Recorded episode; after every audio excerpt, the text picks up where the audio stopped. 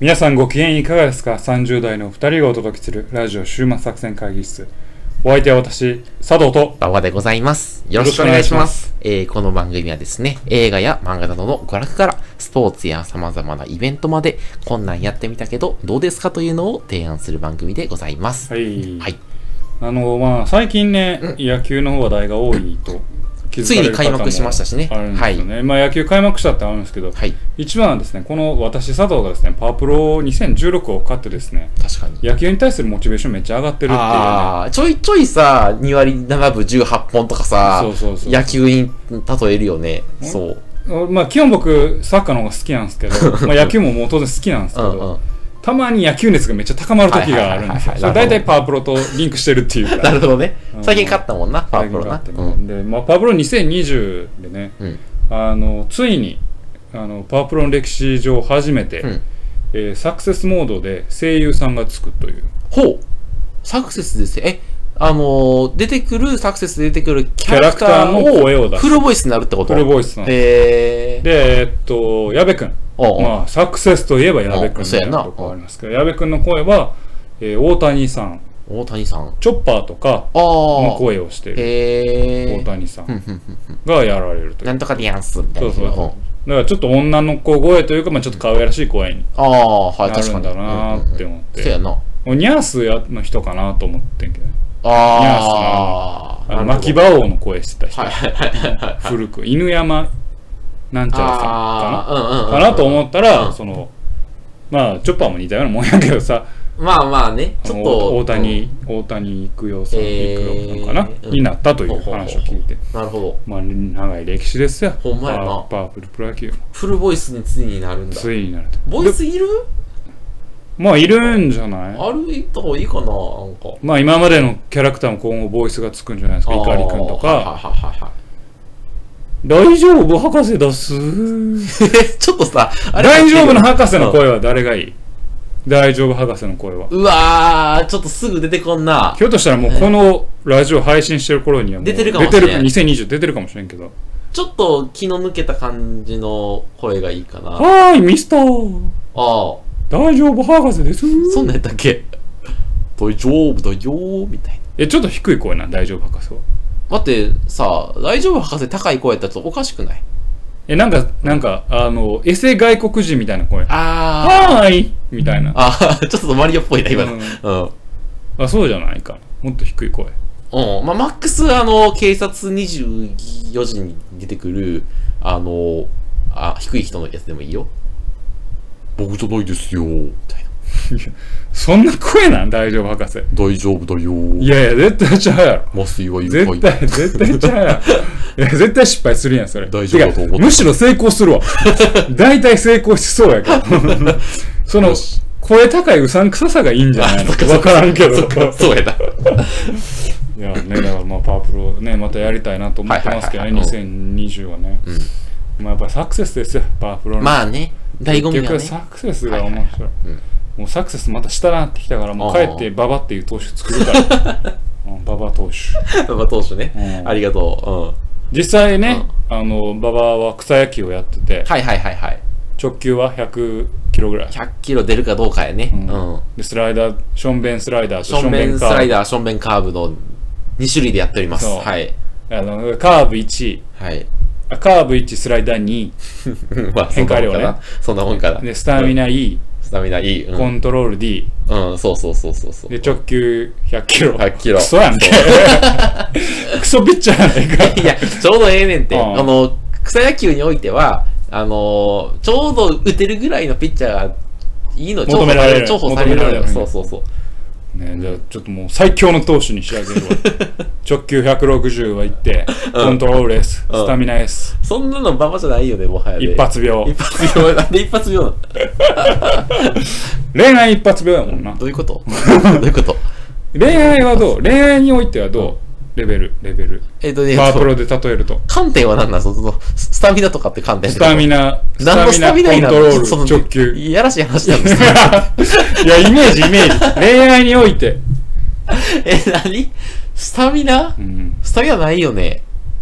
スタミナないな。すぐバテちゃう。あのね、おお女性と、まあ、あのー初めて会った女の人と、うんその、ご飯食べてたら、もう終わった時にはもう疲れ果ててるからね。スタミナ F やん F かもしれん。うん。もう、肩でいけ、もう、ひどい時は、もう食事中の後半としてもう、ちょっと疲れが出始めるよね。うん。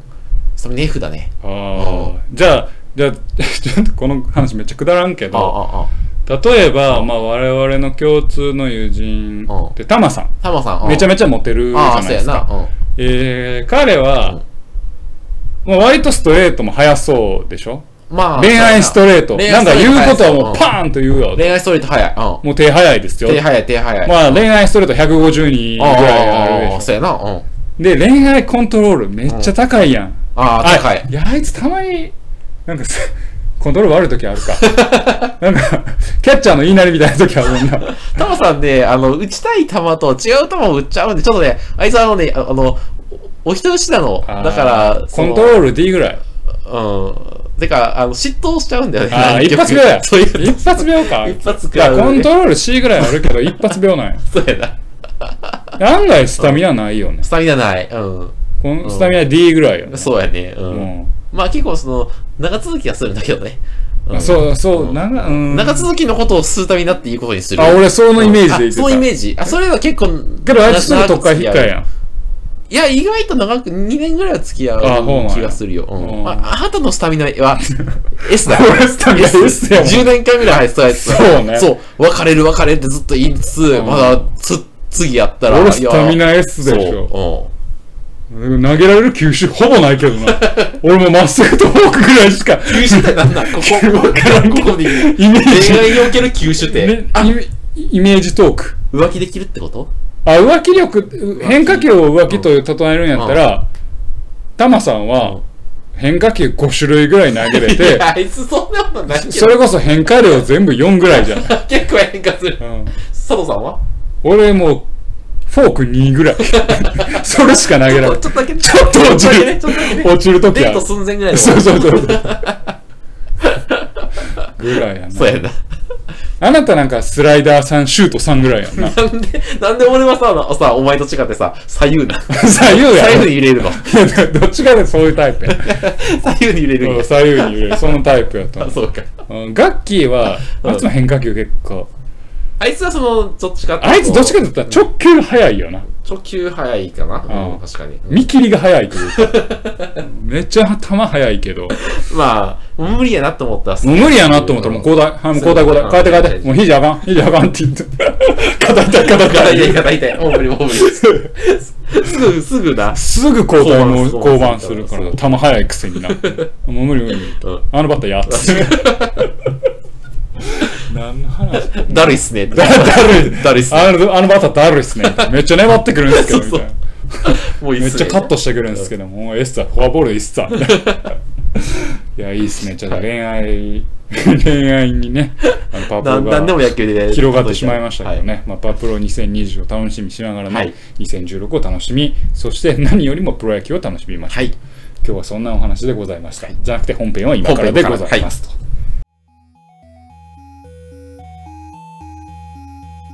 さあ今日も会議を始めたいと思いますほ、い、今日のテーマなんでしょうかえー今日のテーマは「泣ける作品はい。」ということでですね。はい。えーまあ、だいぶ昔もですね、えーっとあの花が泣けるか泣けないかみあーたいやなった議論をしましたけれども、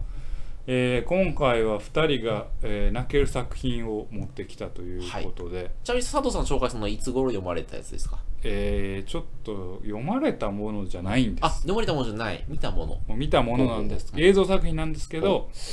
まあ、ちょっとそれを紹介したいかなと思いますけど、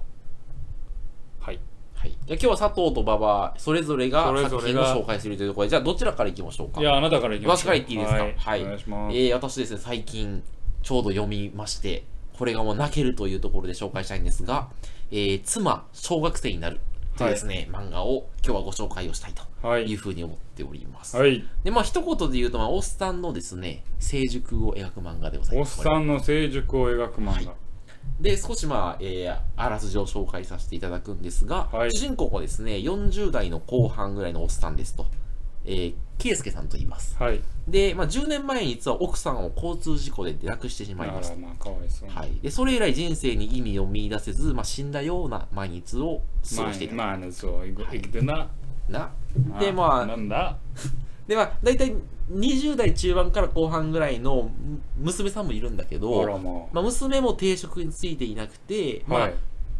自宅に引きこもっているような状態。はいはいまあ、要はだからお、お父さんも娘さんも、まあ、奥さんの死を乗り越えることができなくできて、ないままもう死んだような毎日を過ごしている。はいはい。でもか、家庭内の雰囲気も暗くて、暗いまあ、な。コンビニ弁当を毎日食べるような、あ味気のない日々を送っはていいたと。。はい。その時、家のインターホンがピンポンとなります。はい。えー玄関のドアを開けると、小学生の女の子が仁王立ちしていますと。私って、綺麗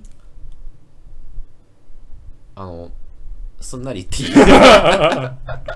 で、女の子をですね、えーはいただいまと言います。はい。で、圭介のおっさんはですね、まあと当惑しまして、うんまあ、どこか他の家と間違えているのでは、うんというと、まあ、お女の子はですね、うん私はあんたの妻だとうんいうふうに高らかに宣言すいるや。ー私はあんたの妻だって言うんですよねいや僕ね怖いな怖いなと思ってねすぐ家に引きこもったんですそしたらね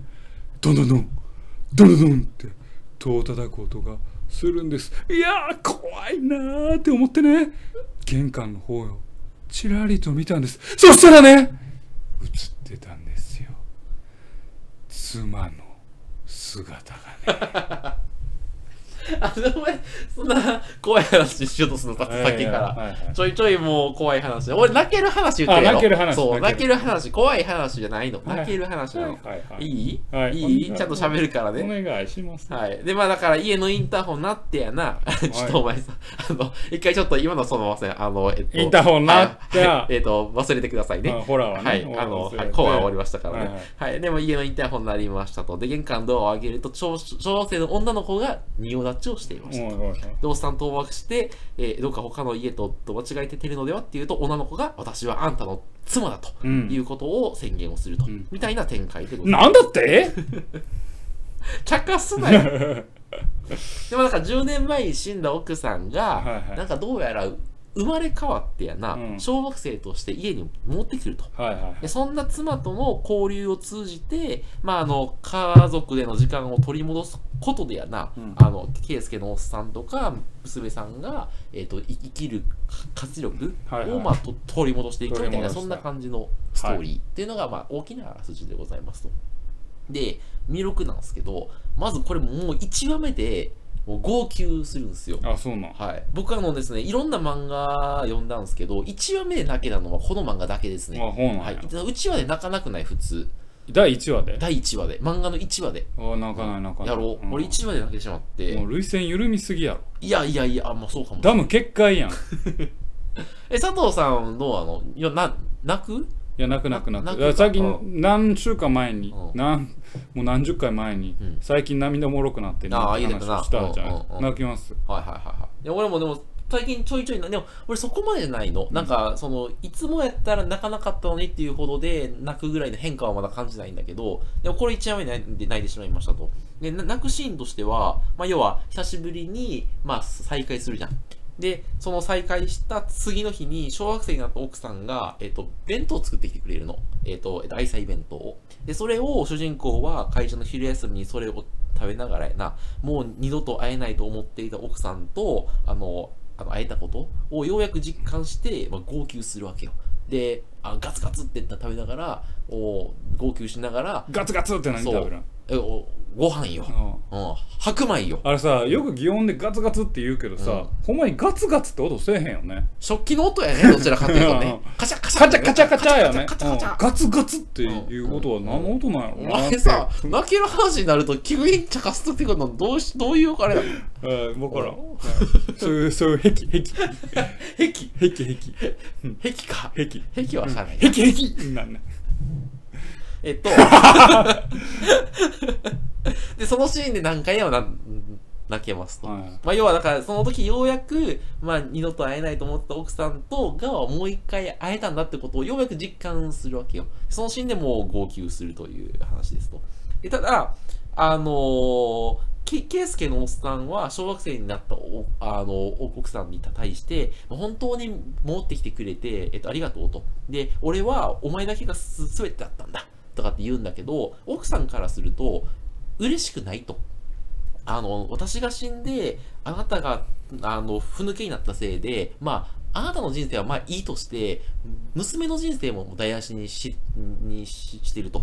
なので、まあ、本当はあなたたちには私の死を乗り越えていってほ欲しかったんだと。で、その、もし私に感謝しているなら、私が言いなくても、その、えっ、と、進んでいけるっていう未来と姿勢を、えー見せてくれってことを、おあの、お国さんは主張するみたいな。だからその、なんていうのあの、ケイスケさんとしては、まあ、すごいもう、なんかもう一回お奥さんとの時間を通り戻そうとしたいんだけど、奥さんはまあ、そのことにまあ、喜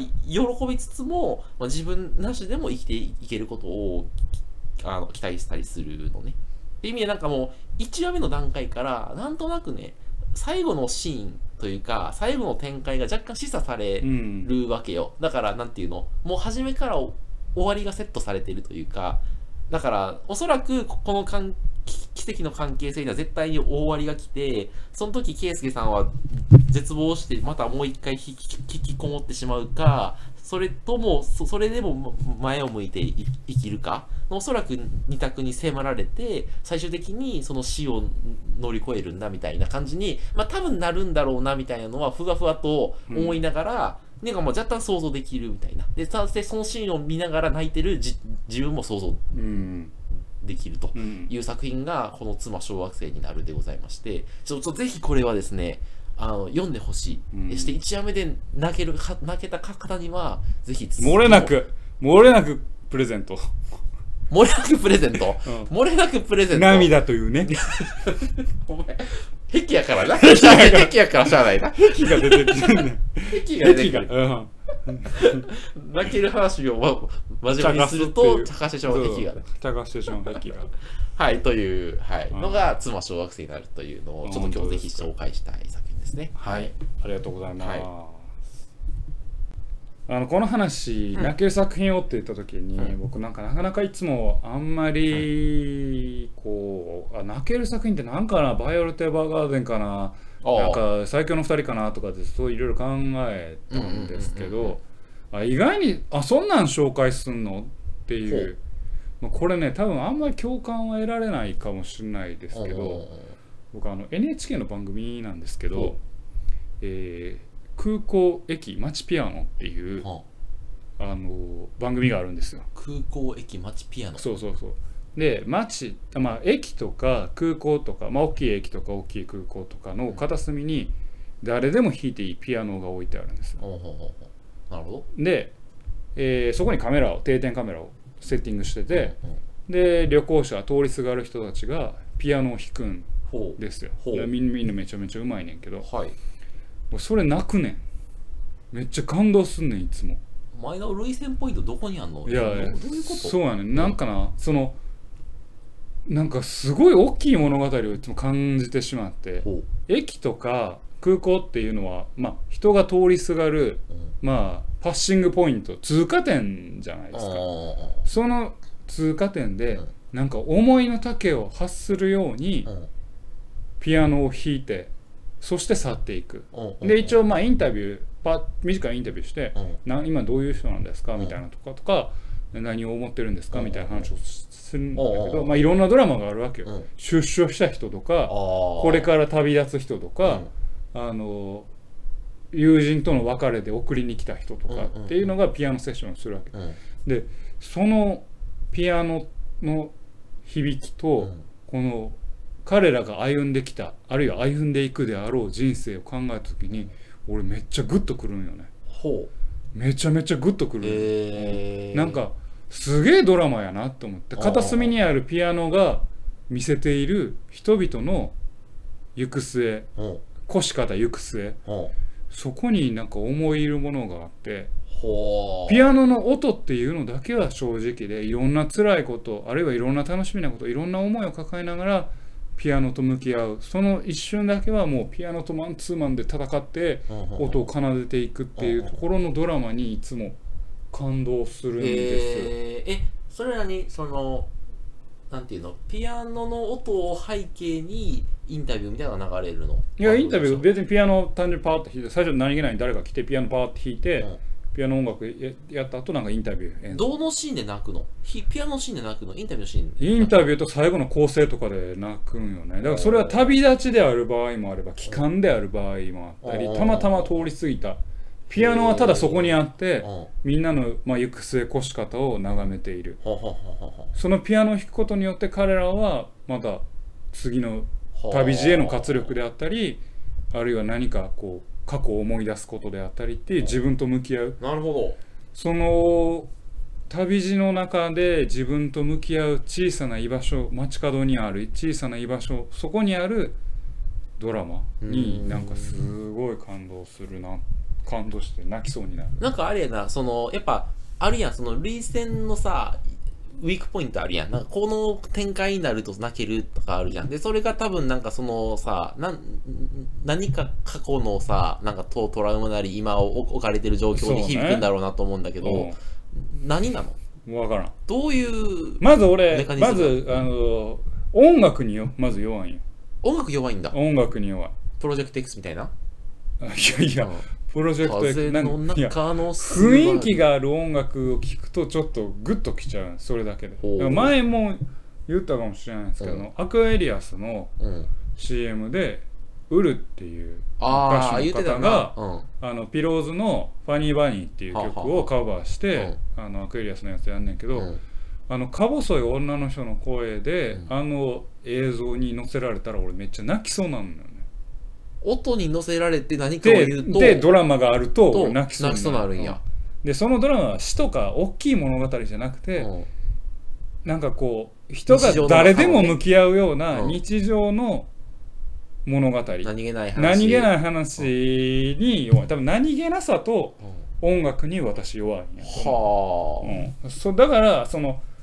なんだっけ、えっと、奥様は小学生だったっけあ、あとねあの妻小学生にな るなんかお前何かと間違えてるやろ奥奥様様は小学生な奥んか様は魔女と間違えたのそういう なんかそういうさなんかちょっとそのえっといやらしい漫画ありそうだよいなやいや奥奥様様は魔女っていうドラマが昔あってまあまあいいんやけどうんっ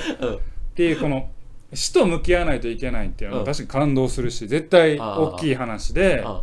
来ると思うねんけあどあなんかそういう大ごとになるとちょっと心が冷めちゃうよねある意味であー、はいあなんか虚構じゃない方がいいのかなんか、うんそう虚構じゃないまあ虚構であってもいいんだけどなんか生そうき返るとかそう、ん想像の斜め上を行くところにはちょっとあんまり感動あーしない日常の中のものを日常の中の中ええに感じの音楽に乗せられるともう泣くっていうもうあのシステム累戦結果そういうそういうシステムでやっておりますねほんまにええ面白いやっぱ違うんやな人によって思うかな泣きポイントははなんか出会えなううんん、日日常であればあるほど泣ける、まあまあまあねまあバイオルテーバガーでも泣けますけどああそれよりもまあもっと日常的な方がなんかええ心に刺さるかな、ああ、ええあれかアニメとかより映画とかの方がいいんやいや別に列車とかアニメはあんま関わらんあ関係ないうんうん関わらんなだからさ例えばさそのあのあれですよ天気の子とかああは音楽いいしうん壮大な景色うんうんでなんか主人公のケツみいたいはいなはいはいはいグッとはくるけどあれ別に涙になじゃらなあないらない。ああ、じゃあ音楽が良くても、ですよ中身がそんな、なんか、なんかちょっなんていうとの大きすぎるうとんなんかこうあんまり自分ごとにならなああ、何気ないね。何気ないい日日常常のの話だと方がいいんじゃないですかと思う僕はすごく泣けますけどねほうんなるほどね。俺そういうのじゃ泣けない。うん。あそうなんやなんかね、俺でも家族ものに弱い。そうなんうん。あの、リリー・フランキーの東京タワーとか、まあまあまあまあね。うん。あとなんか、まあ、それこそ妻小学生になるとか、まあ、あと、あれやな、あの花とかやな。ああまあそねう。俺ああいうのにちょ弱い。っとこう高等無形というか、まあ、まあ、そら泣くよねっていうイベントじゃないですか。そうか。うん。うん。あまあまあまあ、そら泣くよねってう、んあの私も泣くと思うんですよ、あ多あ分まああの花泣かんかったけど、はあのちょっと寒いな、演出が寒いなってはいはいはいはい思思っちゃうんですはいはいよ、はいあそこまで行っちゃうとねあああ、あなんかもう、泣かせるぞ泣かせるぞっていうなんでちょっとダイヤっぽいなんやろな制作者の裏の糸が見えるああそういうのがあるとあかんねんなはい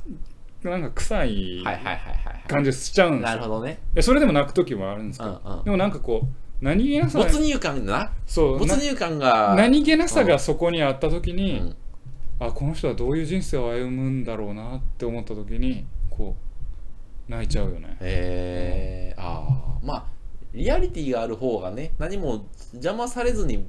没入できるもんなそう、んそれこそウルのねあのアクエリアスの曲の主演とかはいはいあはいの負けた少年がお母さんにありがとうっていうところはもうもうグッとくるよねあのもう野球の試合で負あやけ野球かなサッカーかササッッカカーかーかなんかの試合で負けて負けてお母さんありがとうお母さんのありがとうっていうそれただそれだけのことなのにちょっとうるちょっとうるっとくるようんね、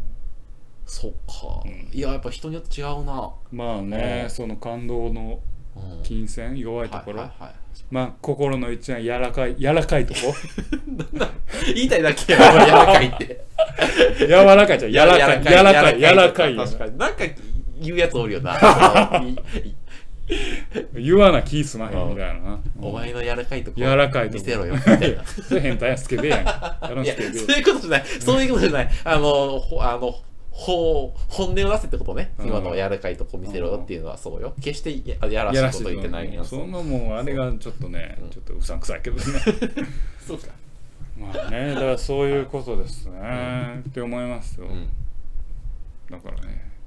よくまああの感動ポルノっていう言葉もね最近ちょっとほう生まれ始め感動ポルノっていうと生まれ始めてるというか結構言われたりする、はあはあ感動の押し付けっていうかああーはいはいはいはい要はポルノって言ったらさ、まあ、要はエッチな画像を見せて快感を得させようとするもうんうんのうんうんだけど感動ポルノっていうのはほら感動するでしょ悲しいでしょ感動するでしょっていう押し付けで、えーこう涙させようとするものを感動ポルノっていうちょっと揶揄してえーそいうなんうだ言い方をするんだけはいはどいはいはい多分わ僕はそういうのが多分苦手なんだと思あうー感動するよねっていうはいはいはいはいはい俺そういうのすぐ泣いちゃ多うから分そうそうだとうんうんうん思そっかうだろうね確かっにてで思うもそうだな確かに感動ポルノねうんでもなんかさ泣きたい時ない泣くところストレス解消されまるあね、うカんタルシスみたいなね。そうそうなそんうかそうそうそうストレス溜まってる時は特に泣きあたーい泣きたい。泣きたい泣き時。たいとああ今のちょっとごめんちょっといやいやいや、今忘れ何て 々ね、めっちゃ面白かったんだけど。いやいやい や泣きたい。なんかそういうさ歌あって昔泣きたくて震える泣。きたいところはいつ何でも見つけられる笑って笑っていつか何とかに会いたいうん、なんかちょっと分かりそうで。わからん ごめんちょっと分かりそうで。忘れてくれ、うん、ごめん今のちょっとあのカットでお願いしますまあね、そんな感じでやってきましたけどね。はいまあ、泣ける、日常の中で泣けるものっていうものを、うんあの、探しておくっていうのうんうんうんは、精神衛生上めちゃめちゃええことちゃうかなと思うんああですよ、ね。そうだね逃げる場所といううんうんうか、ん心の柔らかいところに変える場所言うやんけ、をなんか探しておくっていうのはうんね大事なことかな、まあ、素にね戻れるか素らに戻るっていう、もうね確かにこ弱さを見のせてね世の中生きてるとこうまあいわゆる普通の生活をしてると、一番悲しいって感情がなくなってきてる気がするほうほうほうほう怒ることも笑うこともまあ喜ぶこともあるけど、うん悲しむことってないなあっていうあ確かに小指角にぶつけた時うんぐらいやんまあ悲しそうやね、ううんん、そうやね、確かにね。で悲し時い々あ。るその誰かの死っていうイベントに悲しむことはあっても日常の中でこの1週間いつ悲しみましたって言われたらなかなか思い出せへんよなせへねんわ。うんいつ怒りましたはまあ覚えるしいつ笑いましたもまあ言えるけどいつ悲しみましたって言われたら悲しいって言われたらまあ残念やったことあるけど悲しいってことないうんそうなやってなってまう確か悲しみっていうのは今の人間からするとなかなか感じられん感情にやからそれをこういかに持つかっていうのを大事にしたらいいんじゃないかな、最後、綺麗にまとめようとするね。ううんん、一応んラジオやからう 綺麗にまとめとこうかそうやな言うてな、んうんそうしようか思ってます、うんはい。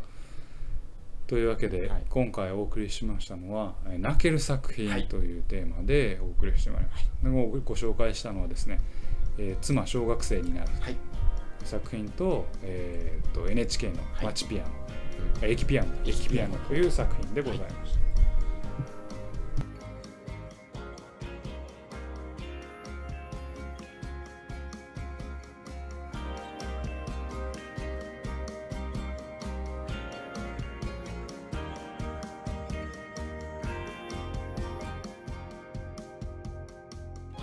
週末作戦会議室でお便りをお待ちしております。お便りやポッドキャストのメモ欄に記載されたリンクよりアクセスいただき、終幕作戦会議室ホームページ、メールフォームよりお願いします。またツイッターもやっています。週末作戦会議室でぜひ検索ください。お便りはツイッターにいただいても結構でございます。はい、ありがとうございます。ちょっとあの、妻小学生になるで、俺結構もうちょっとね、中身を用意しててんけうどん、喋、れなかった話があるあかーら、もうちょい喋ってもええ。ええよええようんうんあのな、この話な、登場人物は、皆さん、死んでたんやシックスセンスと同じオチはい、シックスセンスと同じオチはい どうなんでしたっけ そんな芸人みたいな話になって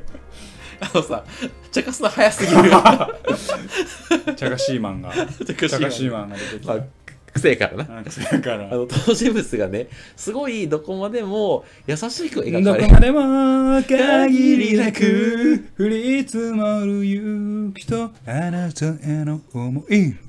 これなん何曲やったっけえーグローブの、うんえーっと、なんだっけな。あ、なんかか。あのー、 スキー場でかかる曲。まあ、どこまでもね、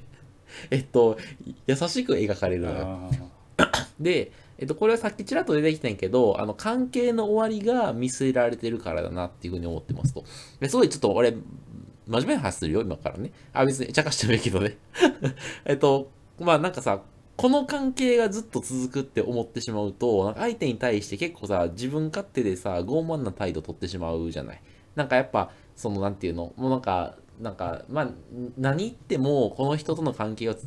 続くって思ったら、なんかちょっと油断しちゃったりするじゃない。でもなんかその関係の終わりを見据えるというか、 なんかその、えっといつ終わるかわからないし、まあ、そういつか終わってしまうんだみたいなことを見見据えると、まあ、すごい相手に